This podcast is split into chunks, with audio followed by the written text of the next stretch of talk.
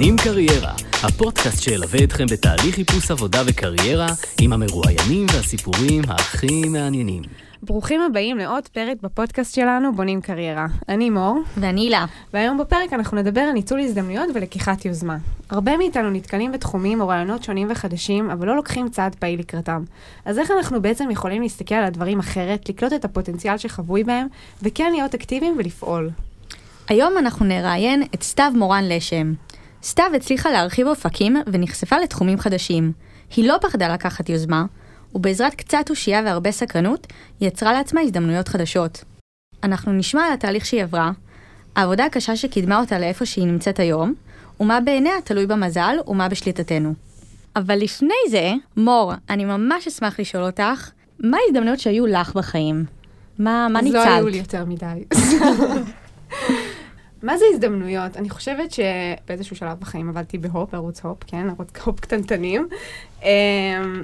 התחלתי ככה קצת לחפש עבודה וכזה לחשוב מה הנקסט שלי, ונתקלתי בפייסבוק באיזשהו פוסט של מישהי שמחפשת מפיקת דוקו, וממש רציתי דוקו, כאילו זה היה הבול, ממש רציתי את זה וזה.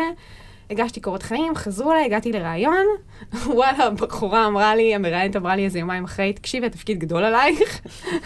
לי בושה. אבל אני אעביר אותך למפיק שמפיק את רצועת הבוקר של קשת, ותתגלגלי משם. אני שמעתי תוכניות בוקר, חשכו עיניי, זה ממש לא היה משהו שאיחלתי לו. באיזה שעה קמים לתוכנית בוקר? 4:00 בבוקר. זווה. אחרי שאת נמצאת במשמרת עד 12 או 1 בלילה.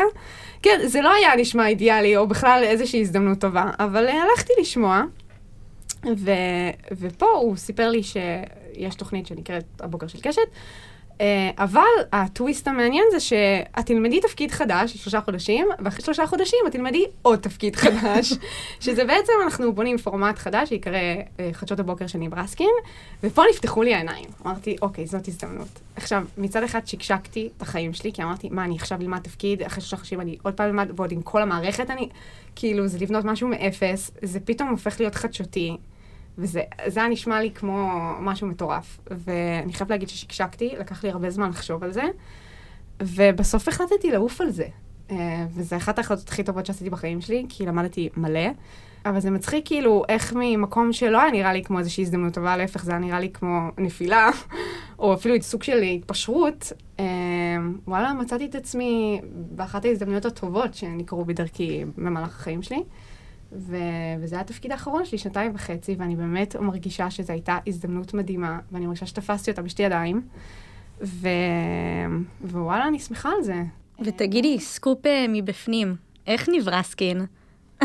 ניב הוא מהמם, באמת מהמם, אבל זה לא רלוונטי לה. מה ההזדמנויות שלך בחיים? איפה את מצאת את עצמך תופסת ככה הזדמנות? אז האמת שאני חושבת על זה די הרבה, נראה לי כל פעם שאני במין כזה שינוי בקריירה או שינוי בחיים, או עומדת לפני החלטה גדולה, ואני תוהה מה באמת היה ההזדמנות שאני יצרתי לעצמי, ומה ההזדמנות שהגיעה לידיי. נכון, זה גם שאלה. כן. אז יודעת, כי יש דברים שבאים אלייך באופן פסיבי כזה, את נתקלת כזה תוך כדי במהלך החיים, ויש דברים שאת ממש יוצרת לעצמך. אז מה זה בעינייך? מה את יצרת לעצמך, ומה נראה לך שנתקלת בו? אז יש את כל הקטע הזה גם, את מכירה את הסוד, שכאילו את משחררת משהו לאוויר, לעולם, וזה בא אלייך, אז תמיד ידעתי שאני רוצה לגור בחול, ולא ידעתי איך אני אעשה את זה, אבל תמיד זה היה החלום שלי, דיברתי על זה, כתבתי על זה ביומן לעצמי, בשקט, בסוד. אז יש לך יומן, אוקיי. טוב, לדעת. אז תמיד רציתי לעשות את זה, ולא ידעתי איך. ואז בסוף התואר, מלא מהחברים שלי התמיינו לשליחות ארוכה של הסוכנות, ואז אמרתי לעצמי, וואלה, כאילו, מלא אנשים הולכים לזה, אז אני לא הולך לזה. כי כולם על זה. אוקיי. אז לא יודעת, זה כזה, היה נראה לי כזה מוזר, כזה מה הלכת... סטן דרום אמריקה. כן, כזה הלכת בזרם. כל עושים דרום אמריקה, אני נוסעת לפריז. בדיוק. ואז, האמת שהרבה אנשים לא עברו, אז אמרתי, טוב, אז זה כן סלקטיבי. אז התמיינתי, ועברתי, אבל תמיד, לא יודעת, חשבתי על זה, כי הזדמנות שפשוט באה אליי, כאילו, לא אני יצרתי את ההזדמנות, אלא היא פשוט הייתה שם, על מגש. נכון, הייתי צריכה לעבור מסכת מיונים, והיה קשה, אבל עדיין ההזדמנות פשוט הייתה שם. ואז בעבודה הנוכחית בעצם נכנסתי לתפקיד בקרן פילנטרופית, ותוך כדי הכרתי את התחום של השקעות אימפקט, זה השקעות חברתיות במיזמים חברתיים, שזה כיוון חדש של פילנטרופיה והשקעות, ונחשבתי לתחום חדש, ואני באמת כבר איזה שנה ככה, ללכת על זה, לא ללכת על זה, ללכת על זה, לא ללכת על זה, כאילו מה הצעד הבא בתחום, ובאמת כשעכשיו שאני צריכה לחפש עבודה חדשה, והייתי צריכה לקבל החלטה כלשהי, מה לעשות עם עצמי, אז החלטתי שאני כן הולכת על זה, שאני כן, זה משהו שאני רוצה להיות בו, להתמקצע בו, להפוך לשת מקצוע בו, ודיברתי לפני כמה ימים עם חברה, והתלבטתי איתה איך לחפש, כי זה נישה מאוד צרה בארץ, כאילו בחול יש הרבה יותר הזדמנויות, אבל בארץ זה די מצומצם, והיא אמרה לי, הילה, את לא צריכה לחפש עבודה, את צריכה ליצור אותה לעצמך. איך יוצרים עבודה? custom made. ממש, כאילו, מה, זה פשוט... טוב, אני ארשום את הדרישות, אבל כאילו... אבל יש הרבה אנשים שאומרים, כאילו, שזו גם הדרך. תיצרו לעצמכם את המשרה, תעשו דברים מהצד, איכשהו זה יגיע לכם. אבל מה זה אומר? באמת, מה זה אומר? איך אנשים יוצרים לעצמם משרה? זו שאלה טובה, ואני חושבת שיש הרבה תפקידים בחוץ, א', גם תפקידים שאנחנו עוד לא יודעים עליהם, וזה תפקידים שהתהוו בהמשך הדרך, אבל כן שווה להתעכב גם על התחום הזה, ולהבין מה הולך להיות, ושווה גם לחקור את זה, ולפעמים נתקלים בדברים, אי אפשר לדעת. ונראה לי שהבאנו דוגמה טובה לסיפור הזה. נמצאת כאן איתנו סתיו מורן, וסתיו תספר לנו מה היא עושה היום, ואיך לעזאזל היא הגיעה לזה. כי זה אחלה של תפקיד, וזה אחלה של תחום, וזה משהו שהוא די חדש האמת, הוא כמה שנים. וסתיו, קחי את זה אלייך, תספרי לנו מה את עושה היום. מה קורה? מה קורה? כיף שהזמנתן אותי קודם כל. תודה שבאת. ומצאתי את המקום הנכון. אז מה אני עושה היום? אני היום ה-UX Writing Lead, בעצם מנהלת כל תחום המיקרו-קופי בחטיבת החדשנות של בנק הפועלים. זה ממש חדש, זה נמצא ממש בחודשיים האחרונים. את בעצם מקימה את זה. כן, בעצם הקימת המחלקה. אני הקמתי מחלקת מיקרו-קופי בחטיבת החדשנות, בתוך סטודיו חוויית לקוח, Customer Experience. בואי תספר לנו רק מה זה מיקרו-קופי, למי שלא יודע. שאלה טובה. זה משפט בכתב ממש קטן. ככה אני מזהרת את זה לעצמי. אז מיקרו-קופי לדמיז. מיקרו-קופי שהיום כבר הרבה קוראים לו כתיבה לחוויית משתמש, או... UX Writing, User Experience Writing, כתיבה לחוויית משתמש. זה בעצם כל המילים והמשפטים שנמצאים בתוך הממשקים הדיגיטליים, והם קשורים לפעולות של המשתמשים בממשק. מה הכוונה? זה ממש כל ההודעות שגיאה, כפתורים, הודעות הצלחה, תפסים, כל הדברים הקטנים שלפעמים אנחנו אפילו לא שמים לב אליהם, אבל יש להם השפעה מאוד מאוד גדולה על החוויה שאנחנו נחווה בתור משתמשים בממשק. אם עד עכשיו היה פוקוס מאוד גדול על האפיון חוויית משתמש, כלומר על איך הממשק, איך המוצר מתנהג, וגם ה-UI, איך המוצר, ה-user interface, איך המוצר נראה, אז עכשיו גם יש פוקוס על איך המוצר מדבר אלינו, אוקיי? אז אנחנו... מה השפה שלו? מה השפה שבה אנחנו נשתמש? אנחנו מאוד חברים של המשתמשים שלנו, או שאנחנו קצת יותר רשמיים. עכשיו...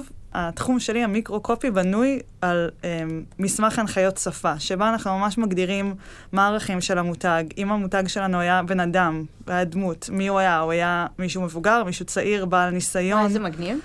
זאת אומרת, אז ממש זה תהליך שבו אנחנו מגדירים באיזה שפה אנחנו, זאת אומרת, מי אנחנו, איך אנחנו פונים למשתמשים שלנו, וממש באיזה מילים משתמש. אוקיי, שימו לב גם ש... זאת אומרת, את יכולה לדבר שעות על התחום הזה, כן? אני גם התחלתי... בשנה שעברה אני פעם ראשונה הפכתי להיות מרצה, שאולי נדבר על זה גם בהמשך, פעם ראשונה שלימדו באקדמיה מיקרו-קופי. שתהיו כזה, וואי, מתי זה קורה בזה? אז ממש השנה נפתח בבית הספר למדעי ההתנהגות באקדמית תל אביב יפו, נפתח מסלול של אינטראקציית אדם מחשב, שאחד מהקורסים בו, בין היתר מעבר לחוויית משתמש, ועוד המון קורסים נפלאים, יש גם... פעם ראשונה קורס מיקרו-קופי שאני העברתי. לגמרי. אז זהו, אז זה משהו שאני יכולה לדבר עליו המון, אבל זהו, ואם קצת רוצים להכיר את התחום, יש גם קבוצת פייסבוק שאנחנו נדבר עליה בהמשך, אני מניחה. כן, אנחנו נגיע גם אליה. אז... גם נקודה. אז בואי תספר לנו קצת, אבל איך התחלת בעצם, איך לפני שהגעת לתחום הזה מעשית, ואיך זה בעצם נקרא בדרכך. אוקיי. מה זה עולם הדבא? נתחיל מזה. נעבור ממש מהר על לימודים. למדתי אחרי הצבא קופי רייטינג בבית ספר. בית הספר של מקצועות הפרסום. הנגיעה הראשונה בכתיבה. כן, כן, אפשר לומר, תמיד אהבתי פרסומות, מאוד נהניתי בלימודים האלו, ועבדתי כמעט שנה בננה 10, קצת אחרי הלימודים, ומשם התגלגלתי ללמוד קולנוע וטלוויזיה בתואר הראשון שלי. הייתה העבודה הראשונה שלך אחרי התואר? אז העבודה הראשונה אחרי התואר הייתה גם בהופ, כמוך מור. ושם ניהלתי את התוכן הדיגיטלי של ערוץ הופ, הייתי אחראית על האתר, אפליקציות, ערוצי יוטיוב שהיו מאוד מאוד חזקים באותה תקופה. סתם עבודה מעולה. תודה, תודה. גם את מור. או תינוקות צפו בך. לגמרי.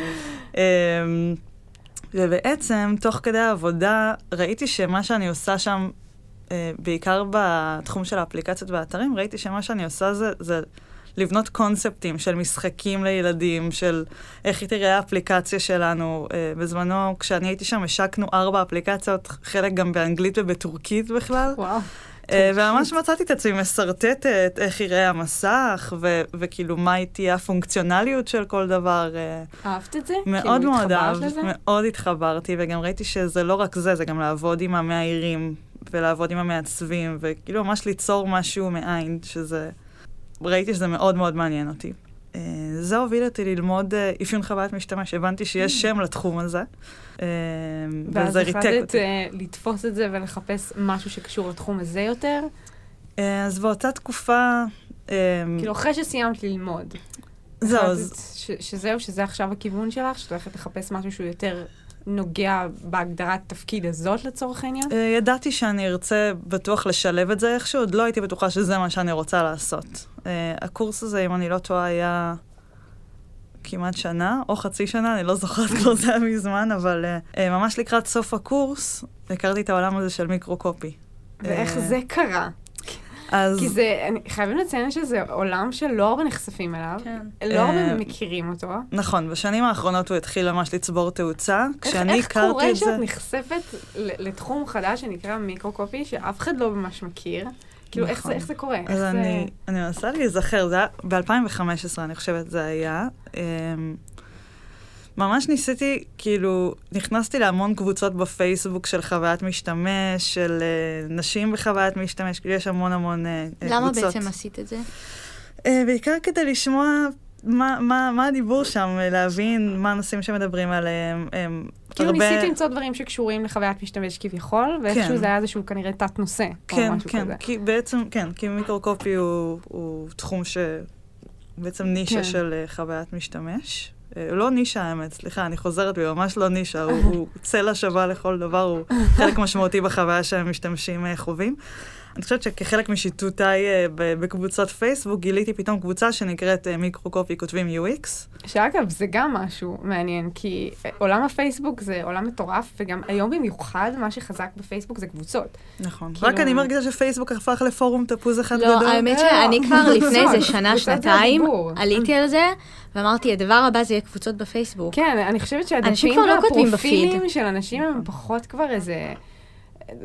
פחות שמים דגש על זה, ויותר הולכים לקבוצות. אנשים כותבים פוסטים, כבר לא בפרופיל שלהם, כבר לא בדף שלהם, הם כותבים לקהל יעד מסוים. זהו, גם כותבים בקבוצה מיועדת, בתחום מסוים. זה ממש כאילו ממותג, כאילו, וממוקד לקבוצה מסוימת של אנשים שצריכים לקרוא את הפוסט הזה. נכון. אז זה גם מגניב שזה ככה קצת תקדים את זמנו, ב-2015.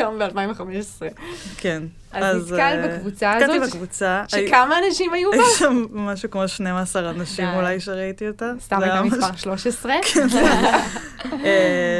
וזה, ודי פעם ראשונה שקראתי, כאילו קראתי בתיאור כזה של הקבוצה, שזה תחום שהוא משלב מילים עם חוויית משתמש, והמילים יכולות לגרום לממשק להיות הרבה יותר ידידותי ואינטואיטיבי וברור. מדהים, מי צריך יותר מזה בחיים? אמרתי, רגע, אני גם למדתי קופירייטינג, כאילו אני עסקתי בזה, אני למדתי עכשיו, בדיוק זה היה תוך כדי הלימודים, או לקראת סוף הלימודים, למדתי אפיון חוויית משתמש, זה כאילו, זה פלוס זה שווה מיקרו-קופי. שאגב, קבוצה של 12 אנשים, אני לא יודעת מה איתך, אבל אותי זה קצת היה מרתיע, אין פה אף אחד ביי. האמת שיש לי במלא קבוצות שיש בהם כזה כלום. כן, אוקיי, מעניין. אז הצטרפתי, ולאט לאט, זאת אומרת, אני חושבת שהייתי שם כמה חודשים, והצטרפו עוד ועוד אנשים, והתחלתי לגלות את התחום הזה, ומי ש... פתחה את הקבוצה, זו כנרת יפרח, שהיא ממש, היא זאת שהביאה את התחום הזה לארץ, היא גם כתבה ספר שקוראים לו מיקרו-קופי המדריך המלא, תהיה אחרי שיש לך אותו. וכנרת, כחלק מזה שהיא בעצם שגרירת, או אולי גורו שבעצם של המיקרו-קופי בישראל, היא גם הייתה צריכה בעצם הרבה להסביר מה זה. התחום הזה הוא לא רק, זה לא רק להגיד קיים תחום כזה. אנשים שמקימים שמביאים דבר כזה לארץ, צריכים לשווק, צריכים להסביר מה הערך שהדבר הזה נותן. והגעתי לאחת ההרצאות שלה, הייתה לה הרצאה בגוגל קמפוס, שבה היא סיפרה, כאילו ממש את הבסיס של מיקרו-קופי. אני חושבת שהגיעו באמת לא המון אנשים, היינו אולי 30 אנשים. נגיד 12? לא, היו 30, לא יודעת, היו לא המון, אולי כמה עשרות, וזה היה, אמרתי, יו, זה הדבר הכי מגניב בעולם, בסוף ההרצאה, כאילו ישבתי ואמרתי לעצמי, כאילו זה אני, אני לא מכירה גם עוד אנשים שלא. אגב, זה מה זה מדהים, שפתאום כזה יש לך מין הערה, ממש נורא נדלקת מעל הראש שלך, זה אני, זה מה שאני רוצה לעשות. זה החלום של כל אחד בערך, שיהיה באיזה הרצאה ותהיה לו איזה הערה ויגיד, אוקיי, זה מה שאני רוצה. אז אני גם זוכרת לשמוע את כנרת, כאילו גם הקול שלה מלטף כזה, וכאילו כל דבר שהיא אומרת כזה, נכון, כנרת זה נכון. בסוף ההרצאה ניגשתי לה ואמרתי לה, היי, אני סתיו, אני עובדת עכשיו בהופ, כאילו הכרתי דרכך את התחום המדהים הזה, רק רציתי לדעת איך מגיעים להיות כותבי מיקרו-קופי. זאת השאלה שהייתה לי אליה בסוף ההרצאה. ממש. איך נקשיב? ואז מה שהיא אמרה לי זה, תקשיבי, מתחילים לפנות אליי המון לקוחות. אם עכשיו את אומרת לי שאת מתחילה לכתוב מיקרו-קופי, אני מתחילה לפנות אלייך לקוחות. בום, מייק דראפ. כזה, לא מכירה אותי. כאילו זה היה כזה... היא לא ביקשה ממך לשלוח תיק עבודות, משהו? לא, איזה תיק עבודות זה אין להם כאילו. לא, אבל לכנרת יש אינטואיציות מדהימות, והאמת שבדיוק כתבתי איתה היום, אמרתי, אני לא יודעת אם את זוכרת, אבל כאילו, ככה זה קרה, אני באתי אלייך, את אמרתי, תשאר אמרת, אם את מתחילה אני מביאה לך לקוחות. מה מצאת בי? אמרתי לה, מה גרם לך בעצם לעשות את זה? כאילו, אז אמרה, יו, אני לא יודעת, אבל צדקתי. איזה קטע. היא כתבה לי. זה מהדברים האלה שאת צריכה רק בן אדם אחד שייתן לך הזדמנות. שזה משהו. במשפט הראשון שיצא לך מהפה. ואם זו כנרת, אז זה כאילו... סתיו מורן בכנרת. גילוי נאות. לא, נכון, היא באמת פתחה לי את הדלת הזאת, ועד היום... כן. יש את מישהו זה שאתה מוכיר לו כזה צודק כל החיים שלך, שכזה האמין בך, נתן לך את ההזדמנות הזאת, אז מה שקרה זה ששבוע, שבועיים אחרי זה, יצרתי את הקשר, ואמרתי לעצמי, טוב, אני אתחיל אולי לעשות, אולי אני אעזוב בינתיים את הופ, אני אתחיל לעשות, תוך כדי שאני מחפשת עבודה כסחירה, אני אעשה כמה עבודות מיקרו-קופי, ואז זהו, אז הלך כל כך טוב, שפשוט הפסקתי לחפש עבודה, וזה מה שעשיתי. אבל זה לא הפחיד אותך לעשות משהו שאת לא יודעת אם את בכלל הולכת, כאילו... You've got so much on your plate, כאילו, זה מלחיץ. אני חושבת שלא לגמרי הבנתי את כל ההשלכות של זה, אז זאת אומרת, אמרתי, יאללה, בוא, כאילו... מה יש לי להפסיד? לא חושבת גם שמה יש לי להפסיד. חוץ מחר המוניטין. אמרתי, נראה לי שאני אהיה טובה בזה, בוא ננסה. כן, אלמד בעצמך כזה, באתי עם כזה... אני חושבת שתוך כדי הרי גם חיפשתי עבודות כשכירה, אמרתי, אני אעשה את זה תוך כדי שאני מחפשת עבודה. אז זה לא חשבתי שזהו, אני זונחת את הכל, ועכשיו אני מתחילה מקצוע חדש. הרבה אנשים שאני מכירה שהם עצמאים, הרגע הזה הגיע אחרי שיקולים מאוד מאוד גדולים, האם להיות עצמאי, מה זה אומר. אני כאילו התגלגלתי לזה. לדעתי, יש גם... כמו שאמרת, זה המון מחשבה מאחורי זה, וזה גם קבלת החלטה גדולה. כאילו, גם מה ההשלכות של להיות עצמאי. נכון. גם מבחינה לוגיסטית, נכון. וכל הדברים שצריך לעבור.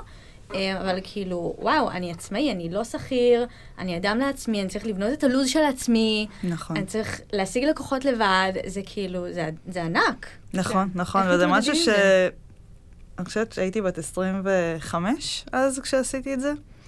ולא, כאילו, לא אמרתי לעצמי, טוב, זהו, כרגע אני מתחילה את חיי העצמאים, אבל איכשהו קרה שזה 5 שנים הייתי ככה. יכול להיות גם באמת שלב בחיים שאתה כזה, פחות, יש לך פחות לחץ כזה.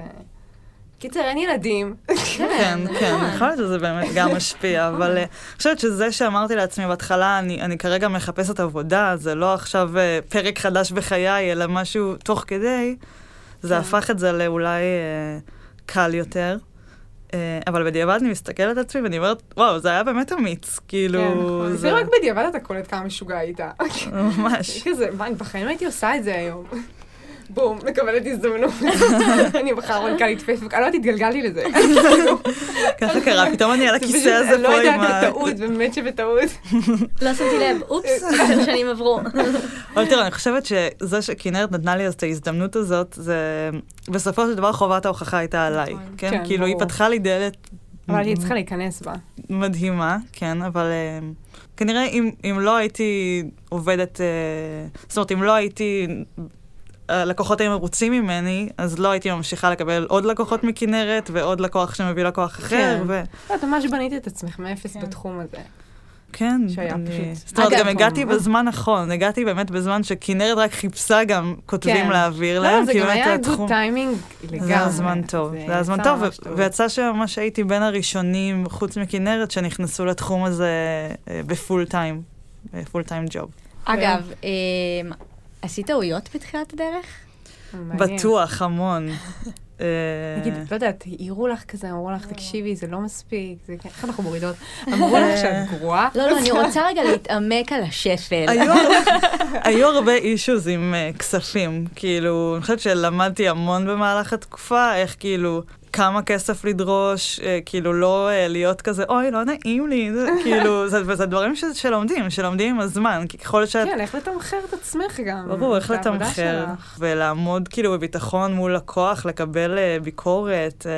אני זוכרת, אגב, בבית ספר, כשלמדתי קופי רייטינג, לימדו אותנו איך לקבל ביקורת. ושם פעמיים בשבוע, או פעם בשבוע, היינו צריכים להגיש פרינט, להגיש מודעה מודפסת, באיזשהו נושא שקיבלנו עליו משימה, וכולם היו צריכים לתלות את הפרינטים שלהם על קיר שנקרא קיר המוות. לא. אוקיי? ואז שני המרצים, רוני ואופר, הגיעו, עברו ליד כל מודעה, אם הם אהבו אותה, הם השאירו אותה על הקיר, אם הם שנאו אותה, הם מרתו אותה, קוצ'צ'ו אותה, תלשו אותה, זרקו אותה על הרצפה. זה טקס חניכה. ממש זה טקס חניכה. זה אמור ללמד אותנו להתרגל לזה שלא כולם יאהבו את הדברים שאתה עושה. אבל נתנו לכם גם ביקורת? כאילו חוץ מאיזה שתלשו? אני חושבת שכן, אבל לא זוכרת שום דבר חוץ מזה. למה קיבצ'צ'ו אתכם הרגע? ללמוד לקבל ביקורת זה משהו שמאוד מאוד חשוב גם להתפתחות המקצועית. אבל בטוח קרו מיליון דברים, מיליון תקלות בדרך. אני זוכרת שכאילו המון פעמים גם, בגלל שהייתי צריכה להיות איזושהי אוטוריטה מאוד מקצועית, מאוד סמכותית, מתי שהייתי באה גם הרבה פעמים כזה עם ז'קטים, שאני אראה מאוד כזה, אני יודעת מה אני עושה, חמודים. הכל בתוך הבלייזר. בשנים האחרונות עם המון המון חברות, בפרויקטים מדהימים ומאוד מעניינים, כאילו עם... ישראכרט ויד שתיים ויס, וכן, כמעט כל מוצר צריך מיקרו-קופי. אז בעצם כל השנים האלה ניהלת את עצמך, נכון? בעצם בנית את עצמך, ועכשיו את בעצם מקימה מחלקה תזכירי לי איפה? בחטיבת החדשנות של בנק הפועלים. ואז את בעצם הולכת לנהל אנשים אחרים, שזה גם איזשהו... כזה טוויסט בעלילה, כי עד עכשיו היית מנהלת רק את עצמך, והיית כזה נכון. אדונית לעצמך, ועכשיו את צריכה לנהל אנשים, להנחיל להם דברים חדשים, להסביר להם. נכון. זה גם איזשהו מעבר כזה שהוא לא הכי פשוט, או... בכלל לא. אז קודם כל... חלק, ואת גם שכירה עכשיו. נכון, נכון. אז קודם כל רגע, אם נחזור שנייה אחורה, אני היום מנהלת גם את הקבוצה שאז היו בה 12 אנשים. כן. כמה אתם היום? היום אנחנו משהו כמו 12,000 חברים. אוקיי. קטנה. קצת נוספו כמה אנשים. אגב, קראו לך מצבים שאנשים פנו אלייך בשביל הזדמנויות? כן, כן, כן, לגמרי. את נותנת הזדמנויות? אז הרבה אנשים פנו אליי כדי לשמוע איך... מה שנקרא גלגל מתאפק. ממש. ואז תכף אני גם אספר על... גם בלימודים זה קורה לי הרבה. זאת אומרת, עכשיו שיוצא לי גם ללמד, אז ממש אני רואה אנשים בתחילת דרכם. אנשים פשוט ניגשים אלייך בסוף הרצאה. ממש. כן, כן, זה קטע. מי את תופסת? מה האינטואיציות שלך אומרות? כן, ואפילו אני באמת הרבה... כאילו יוצא לי להרצות גם בכל מיני... בבין תחומי, בטכניון, בשנקר, בצלל. ואנשים ממש באים בסוף ההרצאה ואומרים, איך מתחילים להיות כותבי מיקרו-קופי? אז זה הדבר שהכי משמח אותי. יצא לך שזית במשהו ומישהו? שעשית את הכנרת? ביום שאני אעשה את הכנרת, אני יודע עשיתי את שלי. יצא לי לחבר הרבה בין כותבים מתחילים לבין לקוחות שמחפשים כותבים מיקרו-קופי, שזה אחלה חיבורים. את לא שוכחת מאיפה באת. ממש. מה שמעניין אותי גם זה, אנחנו מדברות פה על ניצול הזדמנויות, ואם זה בשליטה שלנו, זה לא בשליטה שלנו, מה נקרא בדרכנו, מה אנחנו מייצרות. אז פה יש את הנושא של המיקרו-קופי, שזה ככה, אני אפילו לא יודעת איך כאילו להגדיר את זה, כי זה כאילו, חיפשת דברים וזה, ואיכשהו זה באמת נתקלת בזה, וזה התגלגל להיות משהו טוב. אבל זה קרה לך עוד פעם בחיים. את שוב ישב, ושוב חפרת, ושוב נוברת, וגילית עוד תחום, שאפילו הצלחת כאילו לעשות איזשהו פרויקט, ויצא שם איזה משהו. נכון, אז לפני 3 שנים, ב-2017, גם באחד משיטותי הפייסבוק, שאני לא נמצאת כזה הרבה בפייסבוק, אבל כנראה זה מביא למקומות טובים. אני חושבת שזה היה בקבוצה של ווי, של Women Experience, הקבוצה של נשים בחוויית משתמשת, אחלה קבוצה. ראיתי שם מישהי שפרסמה פוסט על זה שיש לה ולשותפה של הסטודיו לסרוויס דיזיין. שמה זה? טוב, על סרוויס דיזיין אני לא יכולה ממש לדבר שעות כמו על מיקרו-קופי, אבל... תגע ממש באיזה משפט ככה.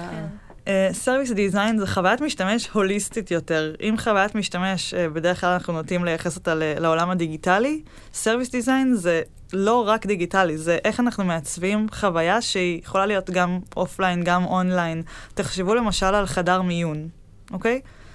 משהו שכולנו יכולים לדמיין עכשיו בקורונה. כן, פשוט לא להגיע, אבל מישהו יכול... אני חושב שיש מישהו שיכול לעצב את החוויה שאנחנו נחווה בתור מבקרים בחדר המיון, ויש המון תחומים שיכולים להשפיע על החוויה שאנחנו נחווה שם, כלומר זה יכול להיות הסידור של החדר, האופן שבו החלל מעוצב, זה יכול להיות הדרך שבה יפנו אלינו, איך יברכו אותנו בכניסה, או אפילו זה שיש, אם ישלחו אלינו SMS'ים תוך כדי ההמתנה, ומה ישלחו, או זה שיגידו לנו... יסבירו לנו מאוד ברור מה השלבים שאנחנו הולכות לעבור ומה אנחנו אמורות לצפות מכל שלב.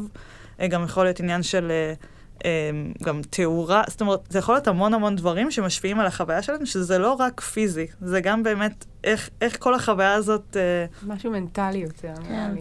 לא רק מנטלי. הוליסטי. זה ממש הוליסטי, זה יכול להיות גם הריהוט, אבל גם איך פונים אלינו, אוקיי? זה ממש...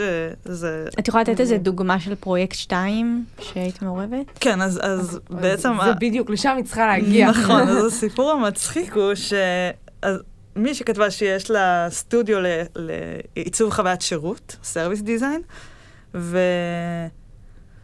זוכרת אפילו מה עוד היא כתבה, אבל אני מיד שלחתי לה הודעה בפייסבוק, כי זה היה נראה לי ממש מגניב. טוב, אפשר להגיד שאין לה אינטואיציות לדבר הזה. אבל לא, אני באמת לא בעיניו... ממש מזהה טרנדים. אבל אני גם לא בעיניו ששולח, כאילו, נורא בקלות גם הודעות. אני לא יודעת למה, כאילו... יש לי לפעמים דברים בחיים, שתכף אני אגיד לכם שאני כאילו... עושה החלטות נורא, כאילו, פזיזות, אבל כנראה האינטואיציה שכל כך עובדת שם. כי את יכולה לשבת ולכתוב כל היום ומשהו בסוף יתפוס, אבל הקטע הזה שאתה קולט את המשהו הזה, ואתה אומר, טוב, אני שולחת. זהו, אז מה שעשיתי זה שלחתי להודעה, ואמרתי שוב, היי, אני סתיו, זה, אני כותבת מיקרו-קופי, והתחום הזה נשמע לי מדהים. רציתי לדעת אם את והשותפה שלך עושות סדנאות או הרצאות בתחום, נשמע לי כאילו תחום מדהים.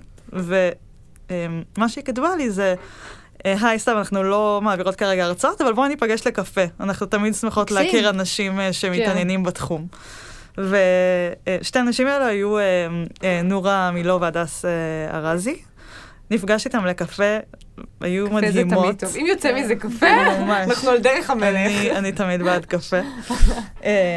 ותוך כדי שהן מספרות לי מה הן עושות, כאילו על כל הפרויקטים שלהם, שזה היה מאוד מאוד מעניין, שאלתי אותן איך אתן הכרתן אגב אחת השנייה, ואז אמרו לי, אנחנו הכרנו דרך בצלל, עשינו תואר שני בעיצוב תעשייתי, מגמה שנקראת ניהול עיצוב וחדשנות, ואנחנו הכרנו דרך התואר הזה, ומשם פתחנו יחד את המקום שלנו, ואז אמרתי, וואלה, נשמע תואר מגניב, מה זה? תואר שני בבצלל. נכנסת לאתר של בצלל, באותו יום, יום אחרון להרשמה לתואר. את לא רצינית. אותו יום זה היה. אחר כך גיליתי שכאילו כל יום שם זה כאילו יכול להיות יום הרשמה. זאת אומרת, שהיום האחרון היה... מה שנקרא סרוויס דיזיין. לא, באמת שלפני שהתחלתי גם בבצלל, אז הצטרפתי אליהן לאיזושהי סדנה ברכבת ישראל של סרוויס דיזיין. אז כאילו בעצם גם נגעת בתחום הזה. נכון, נגעתי בתחום הזה, בואי נראה מה יקרה עוד 5 שנים. יש קבוצה בפייסבוק של 5 אנשים שאני אכנס אליה, ואז כזה עוד 3 שנים יהיה 5,000, ואז אני נהל אותה. יש קבוצת סרוויס דיזיין ישראל, שלפי דעתי היא עדיין, אין שם המון אנשים, אז אולי זה הזמן להצטרף, אבל תחום מדהים, וגם הוא ביחסית בחיתוליו. אבל גם יש כבר ספרים עליו, בעולם הוא לא עוד הרבה זמן. כבר התחלת לחשוב מה יהיה הדבר הבא, או מה הטרנד הבא שאת רוצה לזהות? תגלי לנו איך לשוטט בפייסבוק, נכון. תראו, זה יש תחום שנקרא אייס גרים דיזיין, סתם.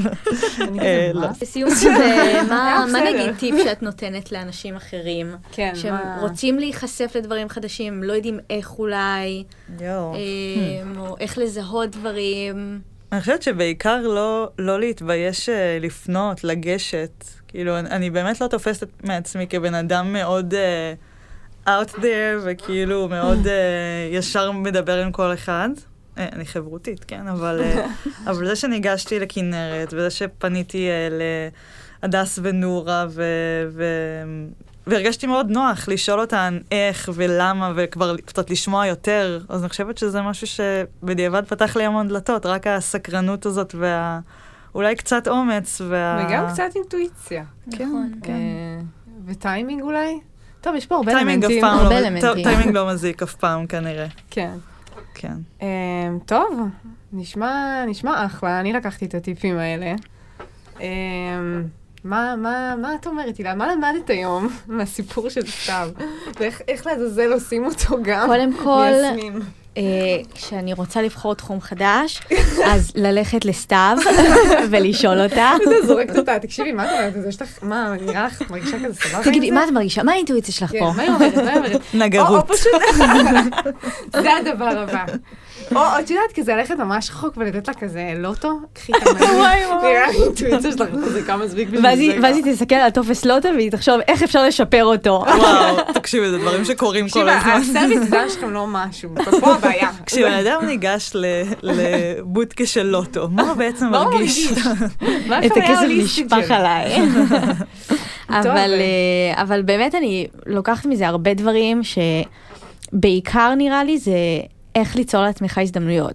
שחלק מזה זה לדבר עם אנשים. פשוט להוציא את עצמך החוצה, לא להתבייש, לפשפש, לחפש קבוצות פייסבוק, קבוצות וואטסאפ אפילו, אם יש טלגרם. באמת כאילו היום יש כל כך הרבה דברים. אפילו גם לא ממש לכוון משהו ספציפי. אני לא חושבת שכיוונת פה לזה משהו ספציפי. היה פה פשוט חיפוש הוליסטי. כן, באמת. אני חושבת שהוליסטי המילה מנחה פה. הבאזוורד של היום. אבל כן, אבל אני חושבת שגם נורא חשוב לא לפחד, כן לעוף על זה, כן לקחת את הסיכון. והנה עובדה, מכל דבר קטן שגם, מכל פרויקט, מכל קבוצה, מכל משהו, למדת. נכון. זה רק הוסיף לניסיון שלך ולידע שלך ולמה שאת רוצה הלאה לעשות. אז זה מהמם. נכון, ולהישאר עם ראש פתוח, נראה לי זה גם חשוב. לא תמיד לכוון לאיזה משהו ספציפי בהכרח יוביל לאן שאנחנו רוצים להיות, זה גם באמת לפתוח את הראש, להתגמש, ווואלה, להיחשף לדברים חדשים שיכולים להיות הדבר הבא שלנו. נכון. אז נגיד תודה לסתיו. תודה שהגעת. היה מעניין ומרתק, ולמדנו המון. וזהו, ונשמח אם תישארו לפרק הבא שלנו.